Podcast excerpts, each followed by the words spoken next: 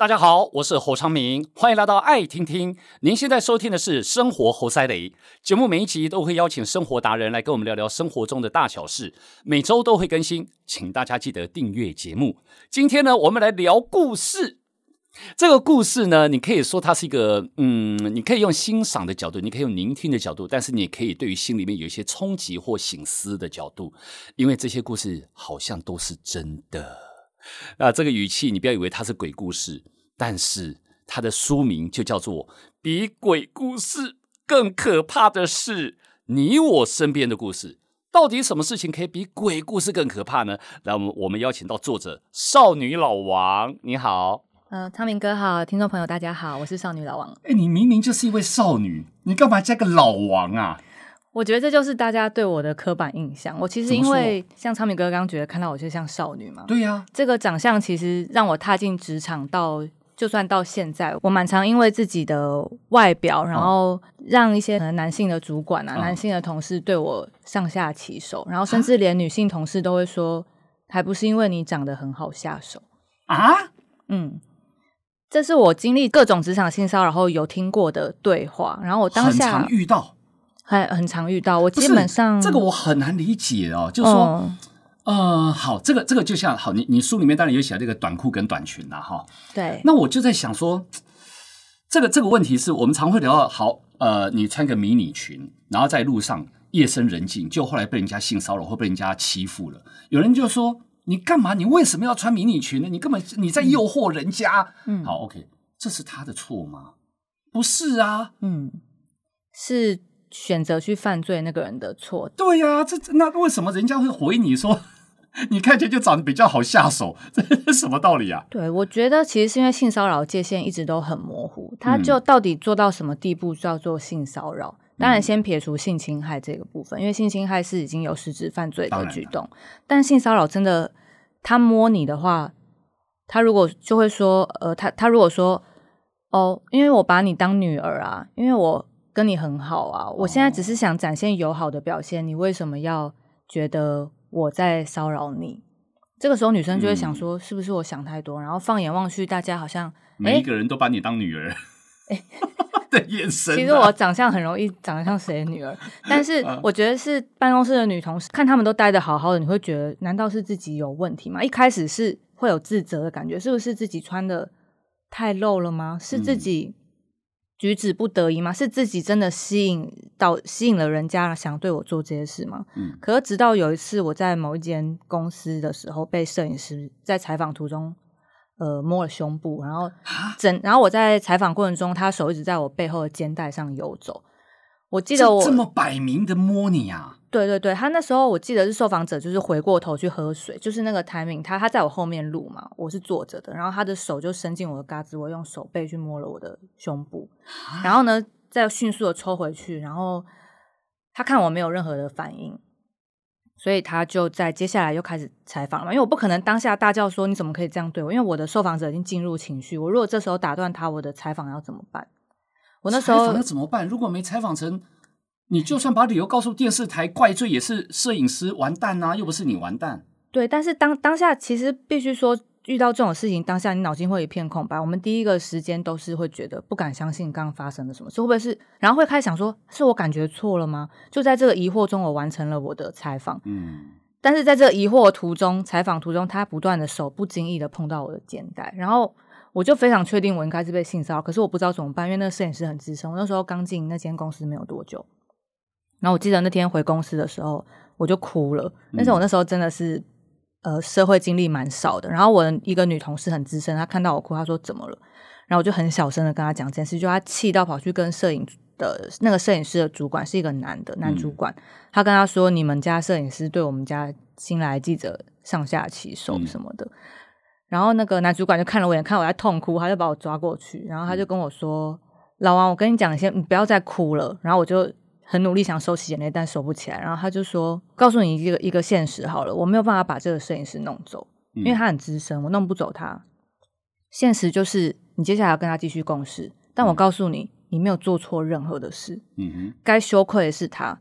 你今天起，你以后看到他，你眼睛就要望进他的眼睛，你要抬头挺胸，不要闪躲他。嗯、但是我不会再安排你跟他一起出班。嗯，可是你一定会遇到他，所以你要抬头挺胸，因为你没有错。嗯，我记得就是从那一刻开始，就就算我之后换到其他公司，我又遇到了其他的性骚扰，所以我不是正能量，就是正面迎击态度去看着对我动手的人。后来你在公司虽然尽量不安排你跟这个摄影师一起出班，对，还是有再碰到过吗？有啊有啊，一直有。那你怎么面对他？就是努力的看向他的双眼。我觉得那时候很难，可是我知道那个男主管他一直在鼓励我，因为他其实算比较算内勤，他的底下的摄影师都是外勤嘛，嗯、所以他基本上是一直待在办公室。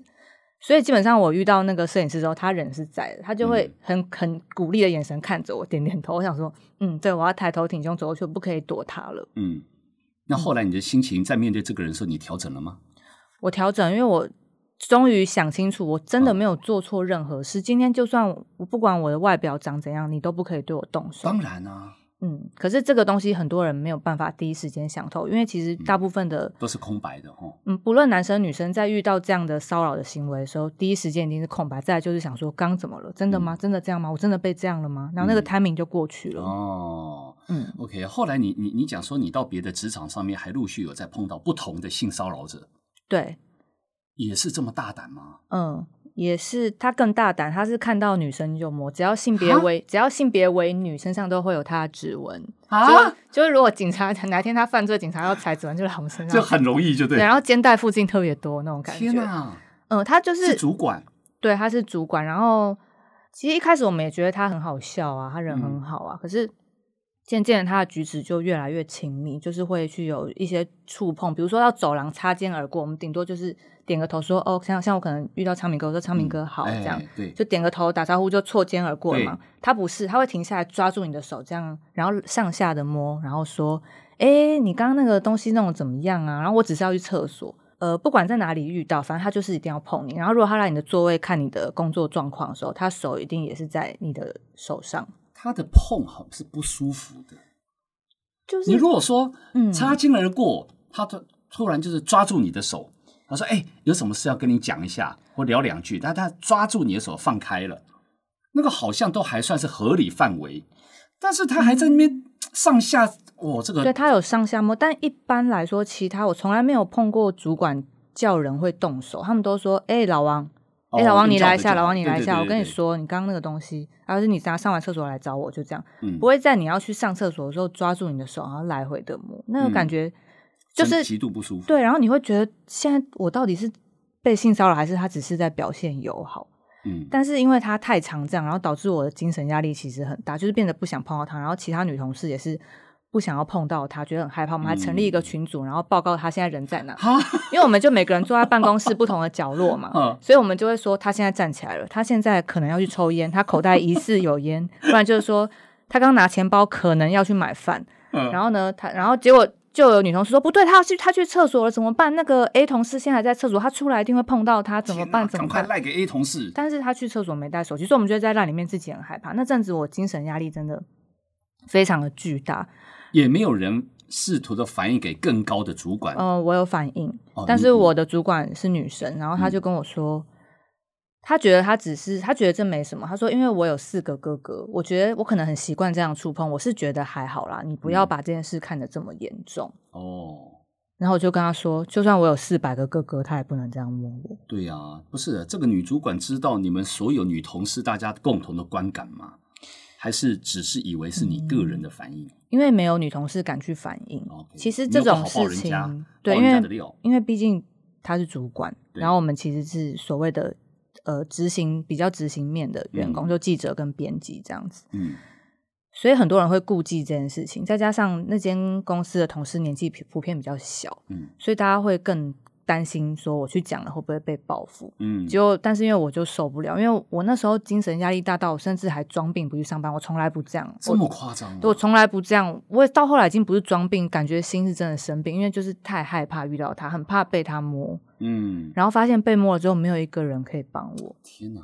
你遇到这种事情，遇到好几次了之后，会不会对于你整个心里面会有一个阴影？包括跟男性、异性的互动，可能跟呃将来你交男朋友哦之类的，嗯、你会不会产生一些很大的后遗症啊？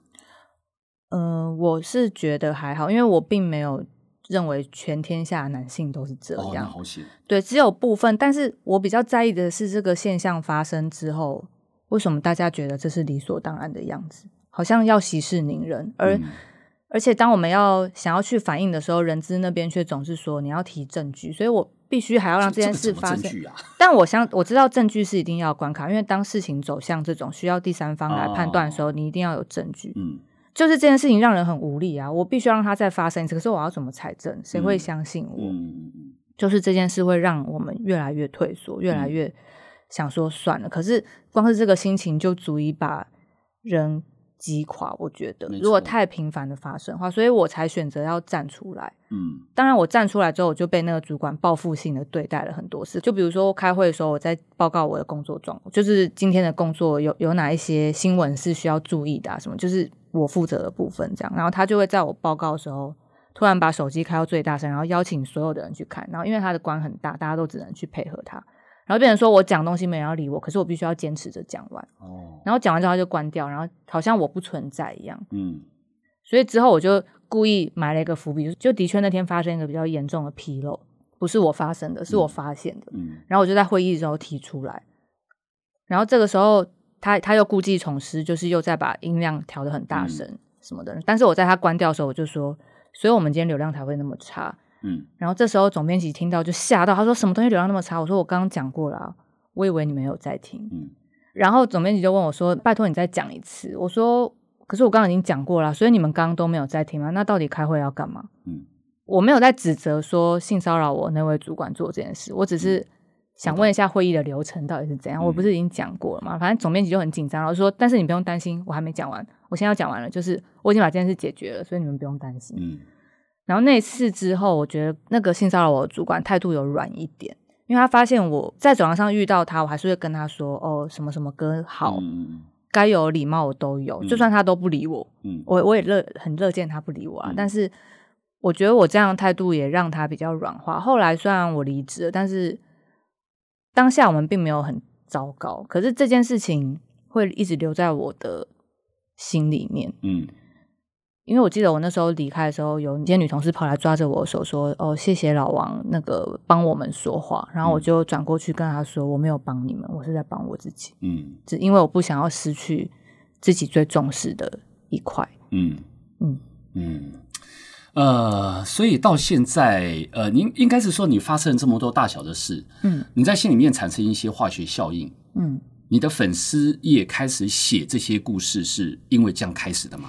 这个粉丝页成立是因为我在一间杂志社工作，然后这个杂志社的老板非常的奇葩，嗯，我粉丝专业的第一篇文就是在讲他发过期的公关品给我们的故事，嗯，然后大家还真。争相抢着要那个过期公关品，其实那个公关品本来我们拿到的时候是没有过期的，嗯，可他要把它收走。他说那些没过期，他拿去送人，所以他发了一重新发了一批过期的给我们。重点是员工拿到的时候，大家同事们都很开心，说因为我年资比较多，我可以拿很多。他说你们这些才就是很菜的，年资可能才几个月，就只能拿这样。他们会以拿到这个开心，觉得自己被重视。我那时候觉得超荒谬，嗯。就这个文化是存在在这间公司里面，直到我要离职的时候，他又来了一批公关品。嗯，可那时候我已经要离职了，我也我我本来也没有很想拿，其实我每次也都没有拿。嗯，然后我就离职了嘛。结果我记得我那时候出国，然后我在国外落地的时候，呃，行政打给我，他就跟我说：“嗯、老王，你知道吗？其实这次的公关品本来有你的，可是那个就是总编辑说，嗯、就是你要离职了，所以要把你的扣留他要拿走。”然后我就笑说，我一点都不在意。他说：“你不在意吗？你为什么不在意？”我说：“我当然不在意啊。”我说：“今天老板发给我们的是什么啊？我们要这么在意？嗯、我们为什么要为这种事情而活？”我说：“嗯、我的人生不用靠这些东西去。嗯”很好，你有自信啊。对，但是在那间公司的时候，我是一直很疑惑的，就是我会因为这些东西被被职权上的排挤吗？就是有些东西他会觉得轮不到你。哦，OK。再来就是因为我是女生，他会说。你要去要去缅甸采访哦，缅甸你是女生不能去，因为太危险。然后我想说，嗯、这件事跟女生有什么关系呢？嗯，这跟工作能力的关系啊。对，可是事实上在职场上，常常就会因为年龄跟年纪，嗯，会有些事情会提前被，被掉了。嗯嗯嗯嗯，所以因为这件事情，你开始写你的粉丝，然后一篇又一篇就一直开始记录了。嗯，呃，被出版社留意到是因为你在学校 fire 了老师。对，因为我前期有分享很多我在职场上可能跟主管对话，因为我就比较会直接把想把、想讲事情讲出来的个性，嗯嗯、然后大家觉得我很勇敢，然后我就在想说，我到底我因为我不觉得自己勇敢，我觉得我只是在面对事情用我自己的方式。然后那时候我妈就跟我说：“你很勇敢啊，你从小就很勇敢，你忘了你罢免过老师吗？”然后我就说：“啊、嗯，哦，对，我有罢免过老师。”哎，然后我就。把这个故事分享到粉丝团，罢免老师就是这样，就是那个时候那个老师，我们小五、小六不是应该要同一个老师嘛？但小五老师刚好小五的那个老师刚好达到退休年龄，所以他就在小五小五要结束的时候，他就很开心的挥挥衣袖说：“我要退休啦，你们要加油哦。嗯嗯”那暑假回来之后就是新的老师喽，他就这样走了，然后我们大家就很傻眼。嗯，但是呢，我们的傻眼的感觉到六年级开始的时候却。焕然一新，因为那个老师太漂亮了，又好年轻哦，oh, okay. 跟我们原本五年级那个就是很老老师 感觉完全不一样，而且他跟我们的语言也很很接近，他就是很能跟我们讲话聊天，好像很懂我们的感觉，那很好啊。对，直到他有一天上上课，忘记是哪哪一堂课了，然后就有个男同学开了他一个玩笑，嗯、他就爆炸，他就把那个我们。小学的时候有做那个舞龙舞狮的那个面具，然后那个面具要拿着嘛，嗯、就用两根擀面棍当握把。嗯、他把他他走到教室后面，把其中一个面具拿下来，然后把擀面棍拆掉，然后就把那个再走到前面，把男同学眼睛蒙住。哦、然后呢，把擀面棍塞到第一排的一个同学手里，说：“来，你们现在在这边排队，每个人打他一下。”哦，没有人敢打，想说老师是在开玩笑吧？现在一定又是在开玩笑了吧？这样。嗯结果老师看到我们都不打，他超生气，他就夺过那个擀面棍说：“你们都不打，你们都以为在开玩笑，你们觉得开玩笑很好玩是不是？”然后他就打下去了。然后重点是，他是把那个男男男学生的手是手背朝上，所以他打的是手背的骨头。然后他，嗯，假设那时候班上有三十五个人，他就打了三十五下，而且他因为很矮，他踩着恨天高，所以他是跳起来打。那个那个打法非常痛，因为我小学被老师这么打过，我知道。啊，天哪！这这打这打是合法吗？我现在想想，我觉得超不 OK 的。我们的年纪不一样，你知道吗？因为你很年轻。我们这个年纪以前在小学的时候，那个打人是家常便饭。打手背吗？手背？我就随老师你要怎么怎么出玩意儿打法。那个骨头没断，我都觉得奇迹。我有，我曾经呃，不是不是手背朝上被打到骨头骨头断，我是手心朝上还被打到大拇指的骨头断，去裹石膏过。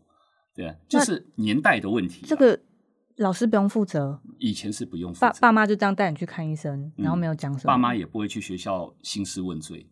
以前的年代啦，你说小朋你你被打我我小学打到手段，爸妈说嗯去看医生就好。对啊，就说骨折哦哇，然后爸妈当然心疼嘛，嗯，但就裹完石膏的时候，明天依旧要上课啊，然后右手没办法打啦，嗯，老师叫你举左手好的打。哎 我们的年代了，但是但不能这样子来比，说现在应该怎么做？嗯、我觉得不是不不一样了，对呀、啊。对，因为其实我们那时候是正在倡导不要体罚的时候，但是一定是那种灰色时时间的时候，一定还是会有。嗯，然后反正老师这样打完之后，大家就很生气啊，然后就想说我们要罢免他，我们觉得他非常的不不合适，嗯、所以我们在毕业旅行的时候。我们就他大家都挤到我的房间，因为我是班长，嗯、然后我就写了一个罢免书，嗯、然后他们每个人都在上面签名，然后我们就查了教育部的地址，还先查好，嗯、因为那时候网络不是很普及，嗯，对，然后就交给那个男被打男学生说，你会把它寄出去，但我没有想到的是那个罢免信回到了台北，然后回到了教室，甚至到了老师的手上，然后我就变成他没寄出去，还是寄了？他没有寄，他给老师，OK，然后老师从从那天起我就变成老师的眼中钉嘛，然后我就。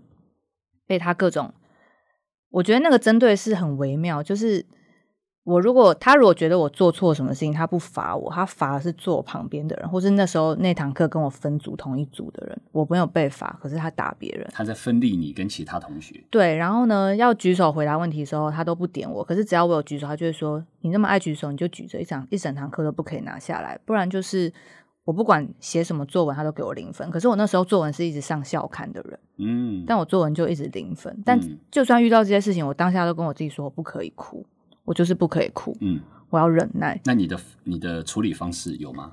我没有告诉我爸妈，我就是我就是忍。结果有一次，他就拿起一叠联络簿要砸到我头上，嗯，我那时候真的吓到了。他站在他爬到椅子上，把三十五本联络簿拿起来要丢到我头上，我那时候往后跌坐在地，然后他就在我眼前掉下来，然后联络簿就喷的到处都是。嗯，然后这时候班上的同学就想要帮我捡嘛，对，就他就说谁敢帮他捡，我就打谁。嗯，然后就没有人敢捡。然后那时候其实我那时候哭了，嗯，但我不想被看到，因为我觉得。我没有忍住，可是我真的忍不住，我觉得好痛苦。为什么要这样？为什么要这样对我？嗯、明明大家都签名了，为什么都要这样对我？嗯、然后我因为我不想被看到嘛，所以我就用头发把自己遮住。哦、他，他这件事是因为你是班长，他要找你。没有，是我写的，没有错。OK，好。对，而且我的确有这个意愿要把他罢免。啊，OK。对，然后这时候班上有一个比较弱势、清寒家庭的一个叫丽丽的女生，她就一边骂脏话一边帮我剪，嗯、然后我就吓到，因为她就是那种平常每个班上每个人她都会去惹的人，然后她阿妈每天都会来跟不同的人道歉。哦，对，她就是这么，她有过动过，她.是过动症吧？对，嗯、然后她就来帮我捡的时候吓到，然后他就、嗯、我这边不能骂脏话，反正他就是 骂了很多的三个字的、一个字的跟五个字的脏话.然后老师看到他帮我捡，他就很生气，把他拖到旁边打。然后因为他真的太瘦，所以他轻易的就可以被很矮小的老师拎起来，嗯、然后用擀面棍暴揍。嗯，他不，他还在笑诶，重点是他被打完之后，他要爬回来继续帮我捡。我那时候快吓死，我说我那时候已经忘记要就是要遮掩我在哭的样子。哦、我说你不要再捡了，我求你不要再捡了。结果他就骂了五个字的脏话，就被拖去训导处。嗯，然后那个时候教室就剩下我跟所有的同学，然后那些同学都不不想要理我，也不敢看我。嗯、那个时候明明我们大家都。团结一致的要罢免这个老师，怎么今天我们就变成了陌生人？嗯、然后我记得那天之后，我好像就生病，然后去急诊了三天，发现是盲肠炎，然后就有开刀，嗯，就不知道为什么就盲肠炎，嗯，然后那时候我妈才发现我在学校经历了这件事情，然后她就去学校跟校长抗议这件事，然后校长也说了说我没有办法把这个老师弄走，因为他是教育部聘的、啊，然后就是台大啊什么，他讲了很多就是现实上因素，然后我妈说我没有办法让我女儿。回到呃生完病之后回到这个学校还还要跟这个老师同一班，嗯，这时候就有，有另外一班老师跳出来说，不然我收你女儿。那时候离毕业剩一个月而已。我妈就欣然答应，但但是校长就提醒说，可是你女儿是市长奖，你如果转班的话，她就没办法是市长奖，因为别班的市长奖什么的，那前三名都已经排好了，她不能够去抢人家的奖。嗯欸、那你很厉害耶，她一直给你零分，处处作对，你还可以拿到市长奖。嗯、对啊，因为我。哎，因为那个时候其实已经差不多底定了，因为毕竟已经是毕业前一两个月了。对。然后我妈就说没有关系，嗯、就让她转。然后我妈妈有问我啊，但我根本不在意，我就是已经没有什么想法了。嗯。但我还是回去学校，我妈就还让我回去学校面对这件事。结果我就去学校才发现，我是转到隔壁班，我根本就没有转多远，就在旁边而已。嗯 所以我就经过我原来班级，然后原来班级的人就对我投以仇恨的目光，然后老那个原来班级老师就在我跟校长面前甩上门，然后我就进到了新的班级，然后展开了一个月很陌生的最后一段小学的时光。嗯，然后在新的班级的毕业典礼的那一天，然后老师就叫大家都要上台发表感言，然后呃同学们的父母都有来，我的父母是因为在上班没有来，然后我就说我也要嘛，我才来一个月，而且我的毕业照。还放在原来的班级，因为已经印好了，嗯、不能改。嗯、对，他说：“你是我们班的、啊，你当然要上去讲。嗯”然后其他同学听到我在那边说不要上，他说：“怎么可以只有你不做这么丢脸的事？”然后我就被推上去了。对，但是因为那时候其实我刚到新班级，我没有跟同学讲什么话，那时候变得很安静。嗯。然后我那时候在台上，我不知道什么情绪上来，我就跟大家说，其实我是因为要罢免我原来班级老师，所以我才转过来的。然后我就说这一个月的相处，然后就很谢谢你们给我这个机会，让我可以跟你们说我的故事。然后很谢谢你们让我能够站在这里，让我能够不后悔。嗯，这样。然后我记得我讲完之后，我就哭了，在台上痛哭。然后，嗯、呃，不知道是哪个同学妈妈就走过来问我说：“可以抱抱你吗？”然后就抱着我，然后就说。谢谢你这么勇敢，谢谢你来到我们身边。嗯，对。结束之后，我们就到礼堂毕业典礼嘛。然后我是拿第四名的区长奖。嗯、然后我妈听到就说：“好棒哦，你这么委屈就是要拿区长奖。” OK，对。呃，你的成长过程，其实在一般人身上不见得都可以经历得到，你知道？嗯。呃，你会怎么去看待你所经历的这些事情？其实我很。庆幸我的妈妈在那个时候没有叫我忍一个月就毕业了，嗯、你就待着吧。嗯，她是义无反顾说就让她转。嗯哼，那时候剩一个月，因为我后来很多读者跟我回回馈说，我他小时候也经历过类似的事情，嗯，可是也是剩一个月两个月毕业，他爸妈都跟他说忍一下吧，就快毕业，不要惹事，反正到国中你就不会看到这些人啦。嗯，他说他到现在都觉得很难过，那时候爸妈为什么没有站在我这边？嗯，然后我很幸运的是，我妈那时候就是不管剩几天都要把我转走，这样，嗯、然后也刚好有老师愿意接我走，虽然是隔壁班有点近。嗯嗯那我自己看待这些事情是，我觉得只要展现出面对事情的态度，就是就是我像我愿意去面对这些事，我没有逃避。其实总是会有人站在你这边，不管他来的是不是很迟，或是没有很及时，但是走到最后，你会发现你身边的人其实很多，比你想象的还要多。这是我从我回到我罢免老师的那个记忆之后，一直到我。呃，长大在各个职场的时候，我的最大感触，嗯，所以包括了这个心得到呃职场上，就算是被性骚扰之类的，嗯，呃，你的心得，呃，慢慢的有垫后了你的勇敢吗？我其实不知道那是不是勇敢，那对我来说就是我面对事情的方式，就是讲出来，因为我觉得我今天、嗯、反正我越看不惯的事情，它就是那个文化越没办法改变的事情，那就是。无无法撼动嘛？那如果我讲出来，跟我保持沉默，他都不会改变。嗯，那我讲出来会不会比较不会让我感到后悔？嗯哼，OK，对，好。其实呢，大家因为看不到我们这个少女老王的脸哈，所以刚刚我们这个少女老王就说：“嗯，我是长得特别容易被欺负，特特别好被下手吗？”好，呃，其实我我刚其实，在整段的聊天过程当中，我的心得是，你的外表让人没有杀伤力。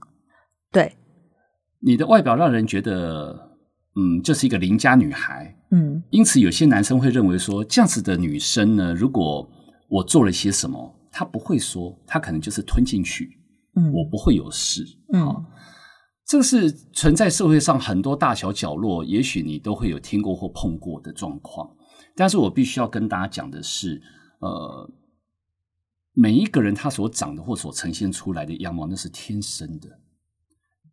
很多受害者，你不需要因为你的脸哦，我长得就是一副特别容易遭受到欺负的脸，所以因此我要去整形，因此我要 把妆化得特别的怎么样，或是我要我要武装成呃，我就是好像表现出你你你碰我了，我你就你就会怎么样哦。嗯，我要真正的勇敢应该是在你心里面，嗯，对不对？你不可以怪罪在你天生拥有的东西。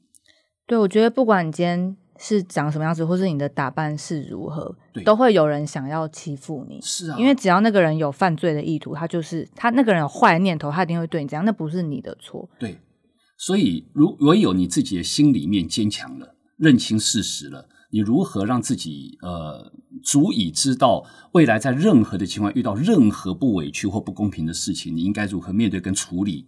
我觉得那才叫做活出自己。嗯，对不对？你也才能够走出一辈子嘛，这一辈子才会走得光明磊落啊！不然哪有人？哎，不是你的问题，你要把自己弄得委屈的不得了，还要去伪装自己，变得你不像你，我觉得那是完全不对的事情。但这真的很难呢，很难。嗯，所以这是应该我们，我我觉得这个东西应该是说，呃，这是教育观念的问题。从小可能华人台湾的教育的观念就是，啊，你再忍忍嘛。过了就算了，哎呀，没关系啦，哎，人家是老板，啊，人家是导师，哎，啊，你都要看人家的眼色，对不对？对，不好意思，但是我告诉你，我简单的说哈，我在演艺圈也曾经有一个大制作人对我超级不喜欢的，他就封杀我啊，啊，怎样？嗯，你你懂意思吗？我要因为这样子的人，我们就委曲求全，过去跟他赔不是。然后，请你给我工作机会，请你怎么怎么样，然后我们把自己搞得四不像，然后心里面委屈不已，嗯，只为了苟活吗？嗯，当然你可以选择这条路，但是我也没有啊，因为我只告诉你，我不靠你吃饭，我靠的是侯昌明自己的努力，对，对不对？对，好，意思是这样子吗？我觉得这个信息你必须在任何的面向，但我我我不是今天的焦点了啊，而是说你的主题上面啊，每一个人不管男女老少，你你这个内心的坚定度，你坚定了没有？因为台湾很可惜，那个教育在这一块上面显得薄弱了一些。如果这个教育的观念薄弱了，我们要靠自己去壮大这个对的观念，嗯，才能够传下去嘛，才能够扩散开嘛。对，就像你写粉丝，你写书嘛，才能够扩散开开，把这个观念大家可以越来挹注的越来越坚实。我觉得大家一起努力啦。嗯，对啊，对，所以那个少女老王，我讲可以叫可以叫我老王。老王其实我是不喜欢被叫少女，我才跟同事说拜托叫我老王。哦，真的吗？因为本来同事想要叫我少女，我拒绝。为什么？因为我觉得我长得已经很多人都说我长得比较小了，那我就叫少女，不是看起来更小？那又怎么样？我宁愿被叫老王。结果现在我把两个名字合在一起。哎呀，那又怎么样？当然，你喜欢当然没有意见了。我说那怎样？你说少女就少女，少女哎，不好意思，本少女心脏无比坚强，本少女肩膀无比宽实宽厚。其实我其实我没有哎，啊没有没有，因为因为我一直提倡就是好好的。活出自己最舒服的样子就好。当然，那个那个叫坚强啊！真的吗？当然，因为我觉得我自己没有很坚强，我只是想要找到可以让我比较舒服的方式。坚强包括了走你自己认为对的路，嗯，是吧？嗯嗯嗯。不然你如何坚强？因为有太多外界的爸妈跟你讲，你不要这样子。公司告诉你不可以，你你你不舒服的，你不会去坚持你要的道路。那都是坚强的面向是非常广的，它不会只有单一的。嗯，对呀。比大家互勉之啦，哈，嗯，好，所以呢，我觉得大家可以来好好看一下这一本书。我觉得看完之后呢，你你以为真的吗？你看回回过来扣我一开头哦，我说鬼，那这是我们大家一问一下，欸，你最怕是什么？鬼大概排名第一名了哈。鬼故事大家也最害怕听了，对不对？但是有的人又又很爱听。但是比鬼故事更可怕的，真的会是你我身边的故事。就好像很多人说，啊，鬼有什么好怕？啊，鬼就是鬼。啊，死人有什么好怕？死人就是死了嘛。嗯，活人比死人还可怕。OK，你我身边还在存在发生的故事，比鬼故事还可怕。对，所以希望大家可以在这本书里面找到你自己的力量，自己的勇气，好不好？来，今天非常谢谢少女老王，谢谢你，谢谢昌明哥，谢谢大家。来，欢迎大家分享节目，更欢迎订阅我们的节目。有新的节目上线就会收到通知。我们下次见。